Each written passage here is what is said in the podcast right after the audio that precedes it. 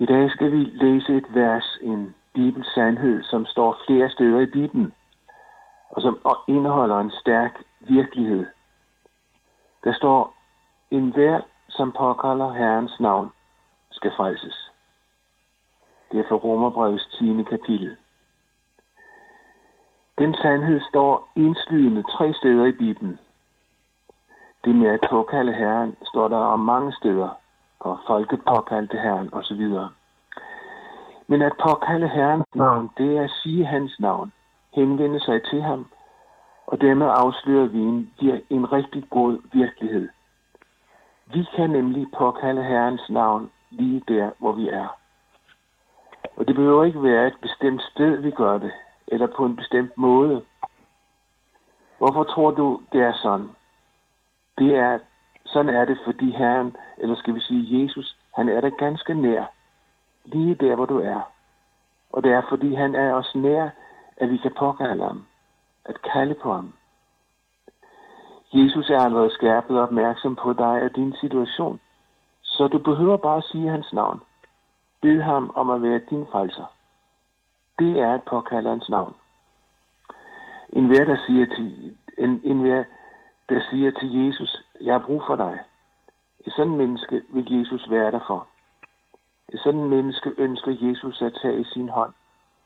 Og at være i hans hånd, det er at være et sted, som bærer gennem liv og død og Guds dom. For at have Jesus som frelser, det betyder, at man kan møde Gud. Og man kan undgå den dom, som du og jeg som syndere egentlig har fortjent. For det forhold har Jesus klaret for dig og mig. Ludvig Hope var en norsk kristen leder, som gennem et langt liv stod allerforrest i kirkekampen i Norge, sådan som den formede sig i hans tid. Han døde i nitten fireoghalvtreds og blev født i atten enoghalvfjerds. Han var en dygtig prædikant. Jeg husker, at jeg tidligere i mit liv læste en del af hans prædikener, og det var til stor velsignelse. Og så kan jeg, som jeg nævnte, det var det ikke alene forkyndelsen, og det, han præd, det at prædike, han brugte sin tid på. Han havde en myndighed, som betød, at han blev leder for mange kristne, der hørte til i bedehusmiljøet, eller skal vi oversætte og sige i missionshusverdenen i Norge. Og han var så skarp, når det galt om at finde vej, både i forhold til kirkeforståelse, men også i forhold til kritik af Bibelen, som havde vundet indpas i mange sognekirker i Norge. Ganske skarp var han, og tilbageviste den kritik, som stillede spørgsmålstegn ved, om Bibelen virkelig var Guds ord. Og han kunne overse de der store problemstillinger, som diskussionerne om de ting medførte. Han kunne lede debatterne, og ikke mindst, han kunne formulere en vej, selvom, det kun, selvom den kunne være vanskelig at få øje på. Da han så blev gammel, boede han i Oslo. Ikke så langt fra det store missionshus, som kaldes missionssalen. Og der følte han sig hjemme. Han kom der til gudstjenester og møder. Han var blevet så gammel, som han på det tidspunkt, hvor man holdt op med at prædike. Der i missionssalen havde man så den ordning, at man foruden prædikanten også spurgte en eller måske flere af dem, som hørte til det sted, om de ville, som man sagde, bringe en hilsen næste gang, de skulle samles. Det betyder, at man opfordrede dem til at sige noget til de andre, som også var kommet der den dag. Sådan få minutter fra talerstolen. Måske noget om et bibelvers, som betød noget for dem, eller fortælle noget, som de havde oplevet med Jesus. Det blev Ludvig Hope bedt om. Og han valgte så at sige noget om verset. Enhver, der påkalder Herrens navn, skal frelses. Så sagde han lidt om det vers og satte sig tilbage på sin plads. Og gudstjenesten fortsatte med de ting, som hører til i en gudstjeneste. Nogle må- måneder senere blev han igen spurgt, om han ville bringe en hilsen. Det ville han, og da han kom op på talerstolen, citerede han verset fra Romerbrevet, hvor der står, enhver, der påkalder Herrens navn, skal frelses. Og yderligere nogle måneder gik, og man kunne se på Ludvig Hope, han var ille men tanken var klar. Og man spurgte, om han ville, om han havde noget, han ville sige til forsamlingen, og det havde han. Og han gik op på talerstolen og citerede: "Enhver, der påkalder Herrens navn, skal frelses." Og han knyttede nogle kommentarer til de vers.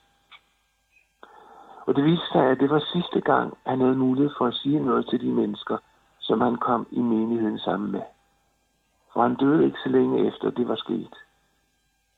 Og så var der altså det samme vers, han alle tre gange valgte at citere og sige noget om. Og hvis du tænkte på det, så var det en meget enkel sandhed, som ligger gemt, gemt i det vers. En meget enkel teologi.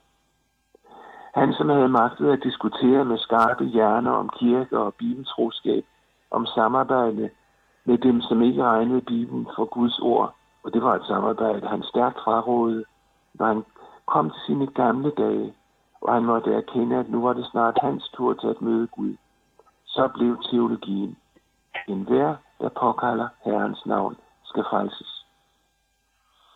Så enkelt var livet så stort og rigt. Det vers, altså "Enhver, der påkalder Herrens navn, skal frelses", møder vi, som jeg nævnte før, tre steder i Bibelen. Vi møder det at kalde på Herren eller påkalde Gud mange flere steder, men altså "Enhver, der påkalder Herrens navn, skal frelses." Tror du, at denne virkelighed, at enhver, der påkalder Herrens navn, skal frelses, har relevans for dig, der lytter nu og her? Tror du, at det er en sandhed, som har betydning for dig? Eller for at sige det på en tredje måde, tror du, at Gud vil sige noget til dig denne dag, fordi du skal vide om ham, at han er dig så nær og så opmærksom på dig og din situation, så han straks vil høre, om du påkalder, kalder på ham, kalder på Jesus. Altså siger hans navn. Jeg tror, at Gud vil lægge denne gave i din hånd. Du kan bruge gaven denne dag, eller en anden dag, eller måske din sidste dag på denne jord. Den danske bibeloversættelse, som vi kalder Bibelen på hverdagsdansk, den oversætter og vers vi her i Romerbrevet, som jeg citerer nogle gange på følgende måde: "Enhver, som råber til Herren om hjælp, vil blive reddet." En af de andre to steder i hverdagsdansk udgaven tales der om at blive frelst. Læser man verset omkring stedet i Romerbrevet, står der noget om, at ingen, som tror på ham, de altså kan påkalde, skal blive til skamme. Det betyder, at man altså ikke i den situation skal opdage, at det ikke holdt, det med at påkalde Jesu navn og blive frelst. Man ville jo blive til skamme, hvis man brugte dette vers, som det står, denne sandhed, og så det i virkeligheden ikke holdt. Og så vil jeg gerne sige, at det her handler ikke om at komme fri for eksempel af sygdom, eller fordi man er gammel. Det er ikke nødvendigvis det, man bliver frelst fra. Det kan Gud gøre, altså gøre rask og frisk, men det gør han ikke altid. At blive frelst, det er at have en god samvittighed i forhold til Gud. En god samvittighed at prøve at høre det, fordi Jesus, ham vi påkalder, han tager over. Han tager ansvaret. Enhver, der påkalder ham, skal frelses. Uden jeg ved om det, så kan jeg forestille mig, at mange af dem, som man slog ihjel, fordi de var kristne, og ikke ønskede at være andet, ja, de kaldte på Jesus. De ville ikke tilbyde en afgud, selvom alle andre det sted, de var, gjorde det. Og mange, som i dag bliver martyrer, fordi de ikke vil frasige sig kristendommen, de klynger sig til den enkle sandhed i dette vers, at enhver, der påkalder Jesus, skal frelses. For når tingene spidser til, så bliver det den helt enkle teologi, der kan være vigtig. Jesus vil være min frelser. Og sådan er virkeligheden. Ligesom for Ludvig Hope, som jeg fortalte om for et øjeblik siden. Der er meget af det, som havde været så vigtigt for ham, ligesom gled lidt i baggrunden. Der blev det, det løfte taler om her, at enhver, der påkalder Herrens navn, skal frelses. Det blev simpelthen bærebjælken. Der står også et andet sted i Romerbrevet i forbindelse med at enhver, der påkalder Herrens navn, skal frelses. Der tales om, der står en anden ting om lige der, der tales om, at der er ikke forskel på, om man er tæt på eller langt væk. Om man har indgående kendskab til teologien, eller som der står, der er ikke forskel på jøder eller græker. Det betyder, at når det kommer til de her ting, så er der ingen, der får trin frem for andre. Og så står der i forlængelse af det her, Herren er rig nok for alle, som påkalder ham. Og så altså, enhver, der påkalder Herrens navn, skal frelses. Herren er rig nok for alle, som påkalder ham. Hvad menes der? Hvis jeg umiddelbart skal tolke det, så du og jeg kan forstå det, så betyder det, at Herren er rig nok for alle, som påkalder ham. At han ikke mangler mulighed for at frelse dig helt ind i himlen. Ressourcerne er hos ham. Og det hænger ganske enkelt sammen med, at det er Jesus, der har gjort det muligt, at enhver, der påkalder hans navn, skal frelses. Fordi Jesus er den, som med sit liv og sin død skabte denne rigdom hos Gud. Så han er rig nok. Så han kan sige, at enhver, som påkalder Herrens navn, skal frelses. Jeg havde en ven, eller måske vi havde en ven hjemme hos os, som kom hos os gennem rigtig mange år. Han havde levet et hårdt liv. Han havde nogle børn, og havde været gift en eller flere gange. Han havde et alkoholproblem, og så havde han, skal vi kalde det, en uniform i den forstand, at han havde en læderjakke med mange nitter. Han var rocker. Hans liv var et værrod, for at sige det mildt. Ikke alene var der ægteskaberne, der gik i fisk, men også en forretning, som kom op at stå, og så gik han konkurs med den. Jeg husker også, at da han blev fotograferet til politiets forbryderalbum, han fortalte mig om det, og han syntes, det var så uretfærdigt, han var vred. Jeg kunne godt se, at der var en rigtig god idé i det. Når han ellers var tørlagt og var inde i en mere stille periode i sit liv, så kom han hjemme hos os. Var ligesom en husven. Jeg skrev nogle breve for ham, blandt andet når han søgte job et eller andet sted, for han var ikke så god til at skrive dansk, selvom han var pæredansker. Og så har vi oplevet de ture, han tog, hvor der blev indtaget kolossale mængder spiritus, og formentlig også af og til forskellige andet euforiserende. Når det for alvor gik galt, ringede han. Og sidste gang jeg mødte ham, hvor han var indlagt på en psykiatrisk lukket afdeling, fordi han var kommet til hospitalet i en formidabel brændert. Det var da lægerne sagde til ham, at hvis han en gang til blev indlagt i samme tilstand, så skyndede de, at han ville komme derfra med benene først. Altså, han ville dø. Men så sad vi der på den lukkede afdeling, hvor han var frivillig og var blevet helt ædru.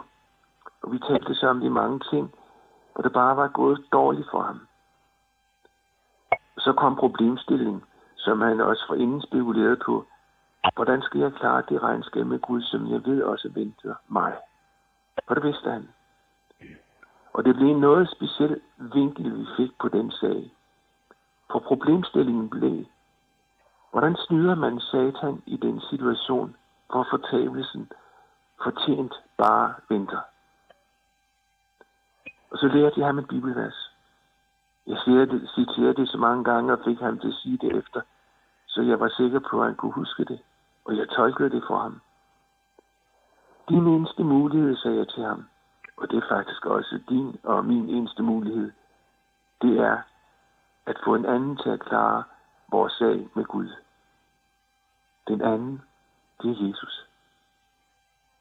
Det er det, der står i det vers, som vi tidligere er fat i. Det vers, der siger, enhver, der påkalder Herrens navn, skal frelses. Enhver. Enhver. Ham, min ven, rockeren, som lærte vers uden at døde for, ja, halvandet år siden. Jeg ved ikke, hvordan det er gået ham til sidst, for han døde og blev begravet, uden jeg vidste det, og jeg har ikke fundet nogen af dem, som var hans pårørende. Men en ting ved jeg, og prøv at høre det, at enhver, som påkalder Herrens navn, skal frelses. Det er et ord, som også er lagt ned i dine hænder. Må Gud velsigne dig og mig, så vi holder fast i den virkelighed, at enhver, der påkalder Herrens navn, skal frelses. Amen.